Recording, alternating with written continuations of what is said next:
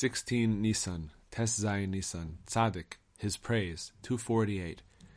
The Rebbe once said, People ought to be praying a great deal for me, because the world needs me very, very much.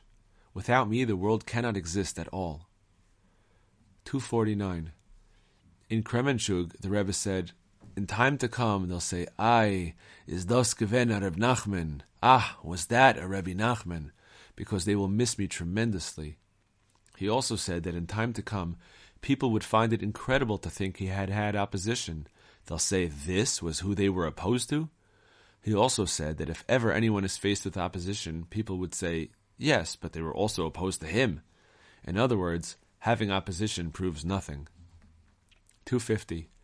He said, The whole world needs me. As far as you are concerned, it is obvious. You know yourselves how much you need me. But all the tzaddikim also need me, because they also need to improve themselves. Even the Gentile nations need me.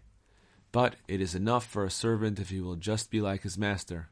Brachot 58b.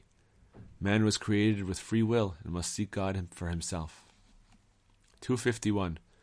When the Rebbe was sitting in the carriage on the way to Novarič, he said, It is in my power to change the whole world for the better.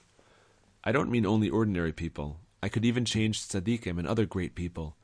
The tzaddikim also need to improve themselves, and not only the Jews, the holy nation. I could even bring the Gentile nations of the world back to God, and I could bring them close to the religion of Israel.